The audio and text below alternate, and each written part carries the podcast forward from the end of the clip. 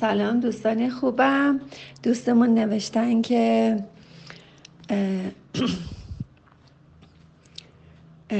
همسرم وقتی شبا می‌خواد بیاد خونه موقع اومدن من هی زنگ می‌زنه و میره رو اعصابم.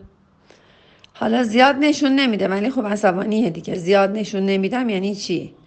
یعنی نشون میدم دیگه. بعد دیگه می‌خواد حرس منو در بیاره و در واقع حرست در اومده است و آدمی هستی که اعصابت کف دستته. تو اصلا متاسفن بعد نوشته که جلوی بچه ها چیکار می‌کنه؟ حساس هستم. اونا رو می‌کشه وسط و جلو اونا به این فوشای بد میده و اونا رو ناراحت می‌کنه و دیگه نمی‌دونم چیکار کنم که اونم که انگار که لذت می‌بره از این کار. متاسفانه خانمایی که سر کار میرن و کارهاشون طوریه که بعد همسرشون به خونه میان. این مسائل هست. به نظر من داستان نشون دادم و نشون داد ندادن نیست. شما نشون ندید هم بالاخره اون حرس شما اون چشمای شما اون وجود شما حرکت شما و نگاه های شما نشون میده که تو پذیرش و ارتباط با خدا و ارتباط با همسرتون نیستید. چرا میگم ارتباط با خدا؟ برای اینکه همسرتون هم از طرف خدا معمور شدن دیگه.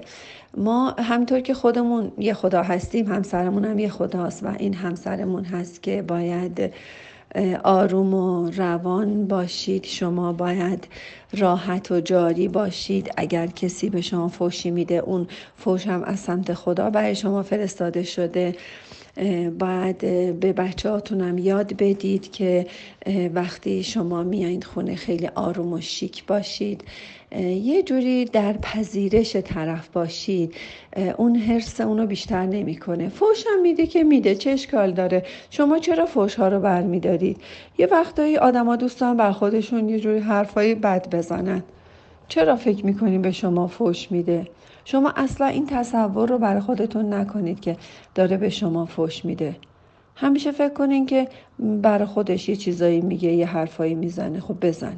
کار داری؟ شما مثلا مجبور نیستی همه فوش ها رو برای خودت برداری و فکر کنی که مردم دارن به تو فوش میدن یا همسرت به تو فوش میده یا با بچه ها بد رفتاری می‌کنه.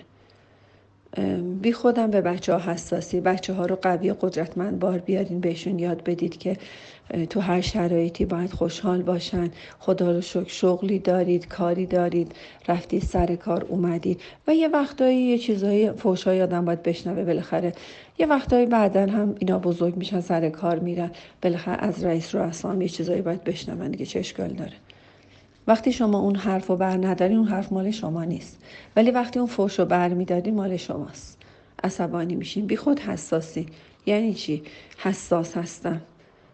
میره رو اعصابم. رو اعصابم یعنی چی؟ مگه شما اعصابتون حساسه؟ یعنی بیماری دیگه. به نظر من اعصابتون رو بهتره که خود گچ بگیرید. قوی باشید قدرتمند باشید. اولا گرسنه خونه نیاین. یه بیسکویت چیزی مثلا تو محل کارتون. خودتون گشنه نگه نداری گشنه نگه داشتن باعث چاقی میشه. چون آدم وقتی گشنه میونه یه دفعه حمله می‌کنه من غذا می‌خوره. گرسنگی باعث عصبانیت میشه. بهتره که خیلی آروم و روان بودن و با خدا بودن و یه خورده تمرین کنید رو اعصابم میره و حساسم. این همش بیماری عزیزم. اینا رو درمان کنید. خیلی درمانش مفصله. دوست دارم که بیشتر به فکر خودتون باشید. جاری باشید. میبوسمتون.